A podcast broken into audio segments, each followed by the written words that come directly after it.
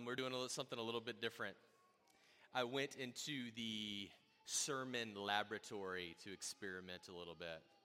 And with kids being in here for Family Sunday, we're going to try to make it a little bit more interactive, invite kids into the process. Um, but I'm still preaching. So we'll see how that all works out. Now, we are kind of in the intermission period of. Uh, of our sermon series. And by that, I don't mean that you get to go to the concession stand and get drinks and snacks and stuff like that, but rather we're sort of at the halfway point of our study on Elijah. So I thought it would be fun to do this kind of interactive sermon, but also one that looks back at what we've seen in our study so far. So that's what we're going to try for tonight. Stand if you're able for the reading of God's word. We're going to go back to the beginning, to where we started, and then also sort of a key verse that's sort of cast its shadow over the whole thing. Starting in 1 Kings 17:1, God's word says this. Now Elijah the Tishbite of Tishbe in Gilead said to Ahab, As the Lord, the God of Israel, lives, before whom I stand, there shall be neither dew nor rain these years, except by my word. And the word of the Lord came to him. Uh, excuse me, I kept reading past verse 2. Let's uh, flip to James 5 17 now, and we're going to add this verse to it as well. Oh, I'm on the wrong place in my Bible. Let me read it from here. Elijah was a man with a nature like ours, and he prayed fervently that it might not rain. And for three years and six months, it did not rain on the earth. This is the word of the Lord. Thanks be to him. Let's pray. Father, this evening I ask that the words of my mouth would be pleasing in your sight. And I also ask that the meditations of all of our hearts, both adults and children, would be pleasing to you and affected by your word. We ask it in the name of Jesus. Amen. Amen. Thanks for standing. You guys go ahead and be seated.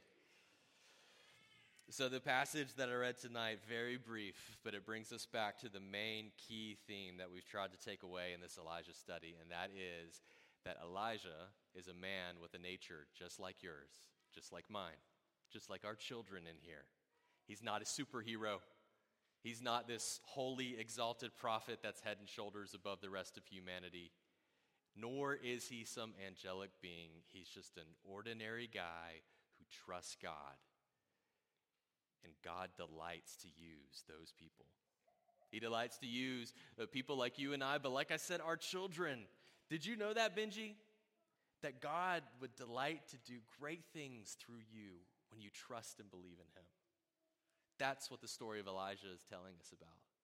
He's a man with a nature just like ours.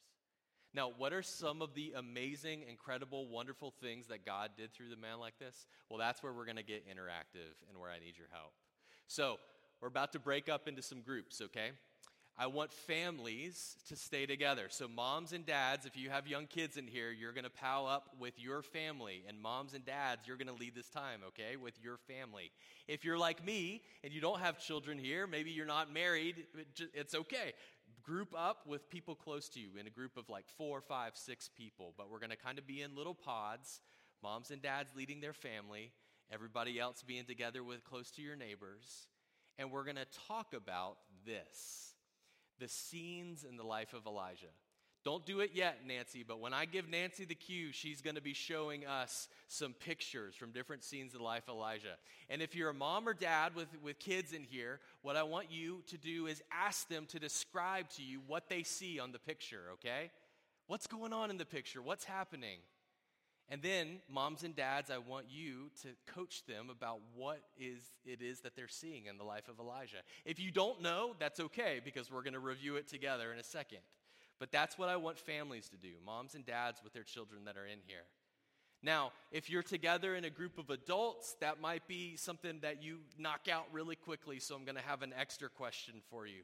Once you identify the scene, I want you to talk amongst yourselves about one takeaway that you have from that story in the life of Elijah. Maybe something you heard in the sermon when we went through it, something that you noticed just in your own private reading, but something important, a key takeaway from that moment in the life and times of Elijah, all right? Not if you get the project, all right? So, pod up in your groups, in your family units, moms and dads with your kids. All right, you ready? Here's your first scene. All right. Okay, kids, what do you see here? What do you see? Descri- describe it to your moms and dads.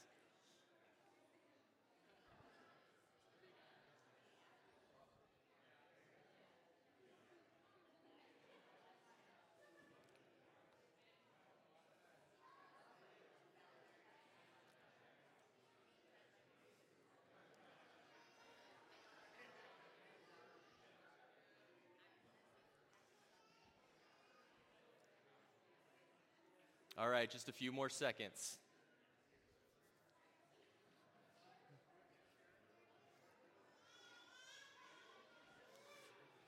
All right, y'all. Tell me, what's going on here? A bird with a ribeye steak.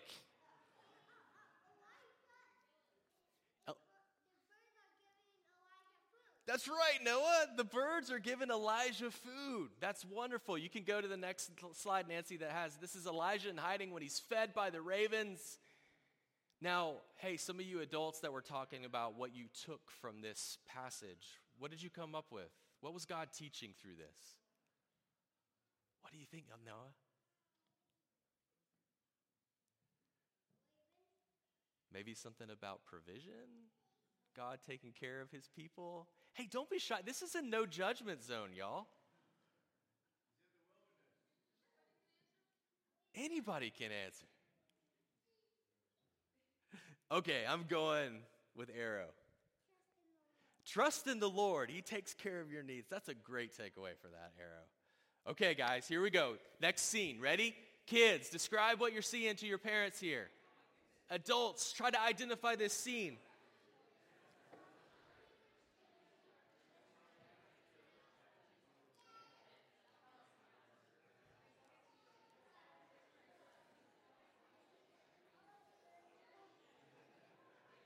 Remember, adults, I want you to think of a takeaway from this too.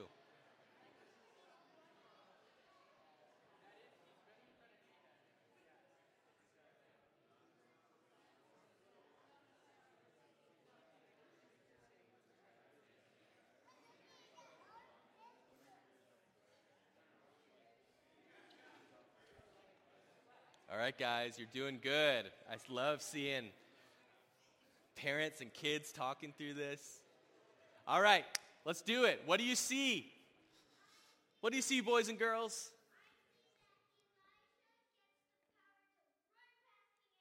That's right, Ricky. Let's go. Elijah is given the power by the Lord to run past King Ahab. That is correct, sir. Now, adults, you tell me what was what was a big takeaway in this moment? What was God teaching through this scene? Anybody remember? This is the part where my heart gets broken as a pastor.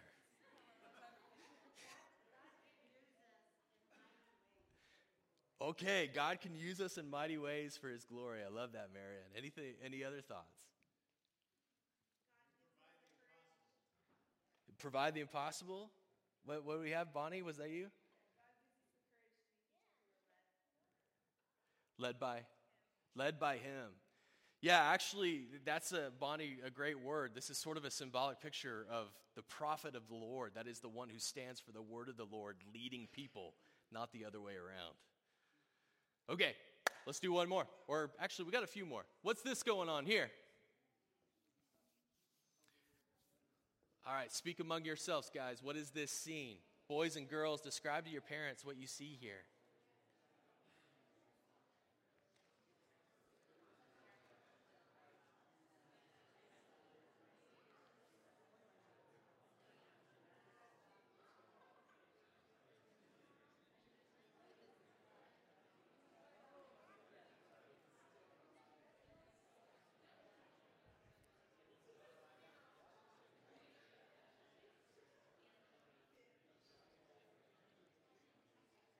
All right.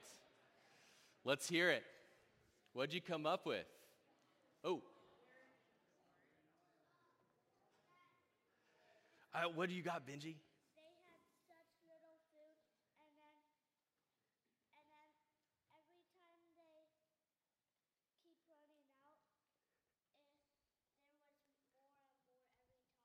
That's right. Good job, brother. Benji said they had such little food, but every time they got close to running out, they had more and more because God provided for them. This is the widow of Zarephath, her oil and flour that would not run out from 1 Kings 17. What was a big takeaway that you guys remember from this episode? Pastor Brian preached on this one.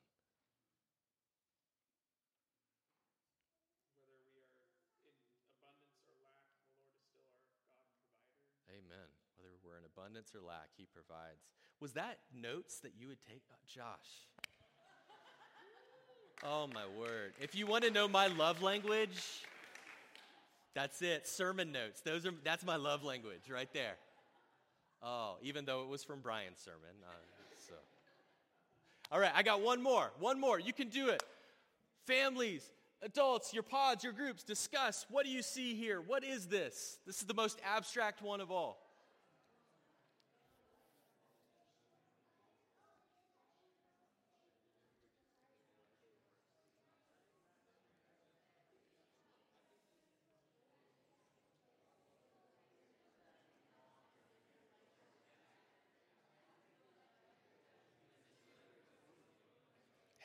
Just a second.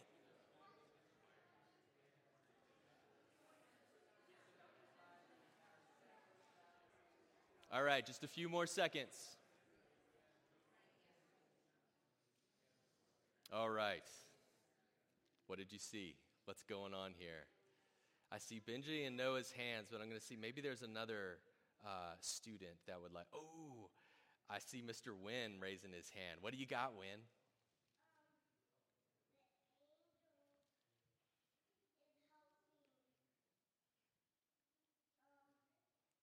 That's right the angel's helping Elijah, right?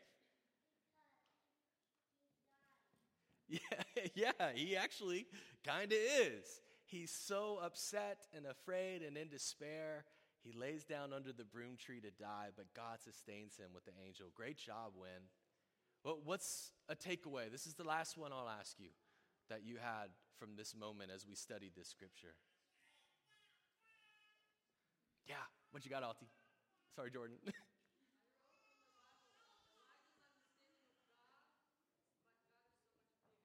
Yes. All right. He has this limited understanding, but God's beyond his limited understanding. That's great. And also, this is the place where I shared with you that I just felt like Elijah was so human because he goes through this full range of emotions. You know, we said just a second ago that Elijah is a man with a nature just like ours. And our main takeaway from that is that he's just a normal guy who trusts God. But a scene like this reminds us he's also a guy that goes through the full range of emotion. He's joyful in one moment and sorrowful in the next. He's confident in one moment and doubting and in despair in the next. He sees it all. So, with that being said, we're going to go into our final scene, but it's not one that I want you guys to guess on. It's one that I want to show you a story with. And so, hey, this this week I found a story. Well, I didn't find it. My friend Nathaniel Wyan, one of our ruling elders here, recommended to it. And his mom, Becky, found it. Um, but I loved it. And so we've got the pictures from this story up on the screen. And I specifically wanted our boys and girls in here to be able to see these pictures as I read this last account of one of the scenes in Elijah's life. It's when he's on Mount Carmel and he goes toe to toe with the priest of Baal. So boys and girls that are in here, I want to make sure that you're close enough to see this because it's got some really, really interesting illustrations that I want you to pay close attention to. All right, I'm going to read us the story. Miss Nancy, you've got the book that goes with it, right? So you can follow or flip along as we need to. Let's go ahead and flip to the first page. There are all sorts of contests spelling contest, singing contest, sewing contest, sporting contest. But this book isn't about any of those contests. It's about the God contest, challenge to find out who the real God was. Now, Ahab and Jezebel were king and queen of Israel. They thought Baal was the real God. There he is on the left hand side, that big yellow guy. They said Baal made food grow. They said Baal made babies grow. They said Baal was super powerful. Loads of people joined Team Baal. But Elijah, over here on the right, he was just an ordinary guy. He told the people of Israel that Yahweh was the real God and that he was one of Yahweh's messengers. Elijah said Yahweh had made everything and ruled everywhere and loved everyone. He said Yahweh had rescued their great, great, great, great, great, great, great, great grandparents from Egypt. He said Yahweh had given them their land and their laws. But not many people joined Team Yahweh. Most people didn't know which God to believe in. Maybe Baal was the real God. Maybe Yahweh was. Maybe both of them were. Maybe neither of them were. How could they decide? Elijah had a good idea. It was time for a contest on a mountain called Mount Carmel. All the people came to watch the God contest. Elijah said this to them How long are you going to take to make up your mind? If Yahweh is God, then follow him. But if Baal is God, then follow him. It's time to decide. Elijah explained the rules. I'll chop up some wood, and some people from Team Baal can chop up some wood. We'll each put a dead bull on our wood. Then they can ask Baal to prove himself, and I'll ask Yahweh to prove himself. The God who can set the bull on fire, he's the real God. He'll be the winner of the God contest. So Team Baal went first. 450 of them shouted to Baal. They kept shouting to Baal. They shouted to Baal for hours. Nothing happened. They danced around their wood. They kept dancing around their wood. They danced around their wood for hours. Nothing happened. Maybe you need to shout louder, Elijah teased. Maybe Baal is busy thinking. Maybe he's on the toilet. Maybe he's away from home. Maybe he's asleep. Team Baal shouted louder and louder and louder from lunchtime till nighttime. They shouted, No answer, no fire, nothing happened at all. Now it was Elijah's turn. He was the only one on Team Yahweh. He dug a trench around the wood. He poured water all over everything until the trench was full and everything was completely wet. There was no way it could be set on fire. Then Elijah spoke to Yahweh God, please make it clear today that you are the true God. Please answer me, Yahweh, so that all these people will know that you are the only real God and that you want them to follow you and love you. And then, what's that? Fire. The fire burned the bull, the fire burned the wood, the fire burned even the water. The people knew who had won the God contest then. Yahweh is God, they shouted. Yahweh is God. But King Ahab and Queen Jezebel didn't like the result. So they decided to carry on following the made up God Baal. The people soon forgot the result too. They didn't remember that Yahweh is the real God, the only God, the God who made everything and rules everywhere and loves everyone, the God who sent fire on the mountain. For hundreds of years, not many people joined Team Yahweh. But then it was time for another God contest. This time, Yahweh did something even more amazing. He didn't send fire, He came as a human Jesus. Jesus said that He was Yahweh. Jesus showed that He was Yahweh. But people weren't so sure. Maybe Jesus was the real God, but maybe He wasn't. Maybe there were lots of gods, or maybe there was no God at all. How could they decide? It was time for a final God contest on another mountain called Mount Zion. Jesus explained the rules. I will come back to life after I have died. Then you'll know I'm Yahweh. And then I'll give life forever to everyone who is on my team. So Jesus let people kill him on a cross. Jesus was placed in a tomb on the side of the mountain. He was completely dead. There was no way he could ever be alive again. And for three days, nothing happened. It looked like Jesus had lost the God contest. But then, life. Jesus rose back to life. Jesus had a body that worked. Jesus could live forever. The God contest was over. And now lots of people knew that Jesus was the real God, the only God, the God who made everything and rules everywhere and loves everyone and could give them life forever. And now lots of people said, Jesus is Yahweh. Jesus is God. Sorry, we cut off the edges of the picture a little bit. That's on me. Now lots of people joined Team Jesus. But not everyone did. Some people didn't like the result. Some people still don't. Some people didn't remember the result. Some people still don't. But Jesus did win the God contest. Jesus did rise back to life from the dead. Jesus did prove that he's the real God, the only God who wants everyone to follow him as their ruler and love him as their rescuer and enjoy life forever with him.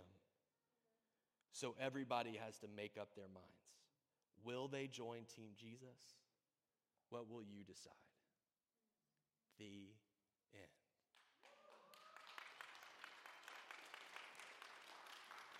What do you think of the book, boys and girls?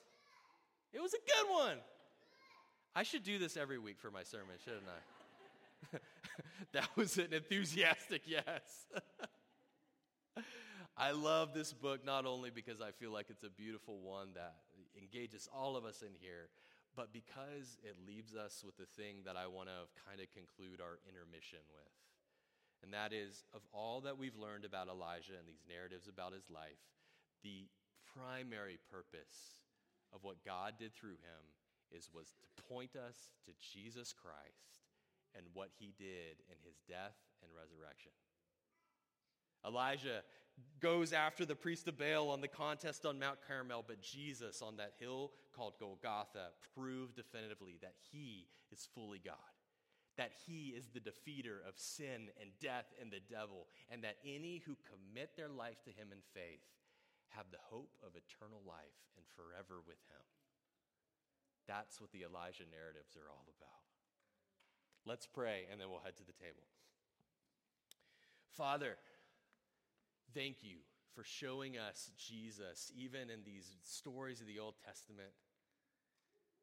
Thank you for the way that you speak to us through your word. And we pray now that as we take this meal together, you would preach to all of our senses the gospel of grace.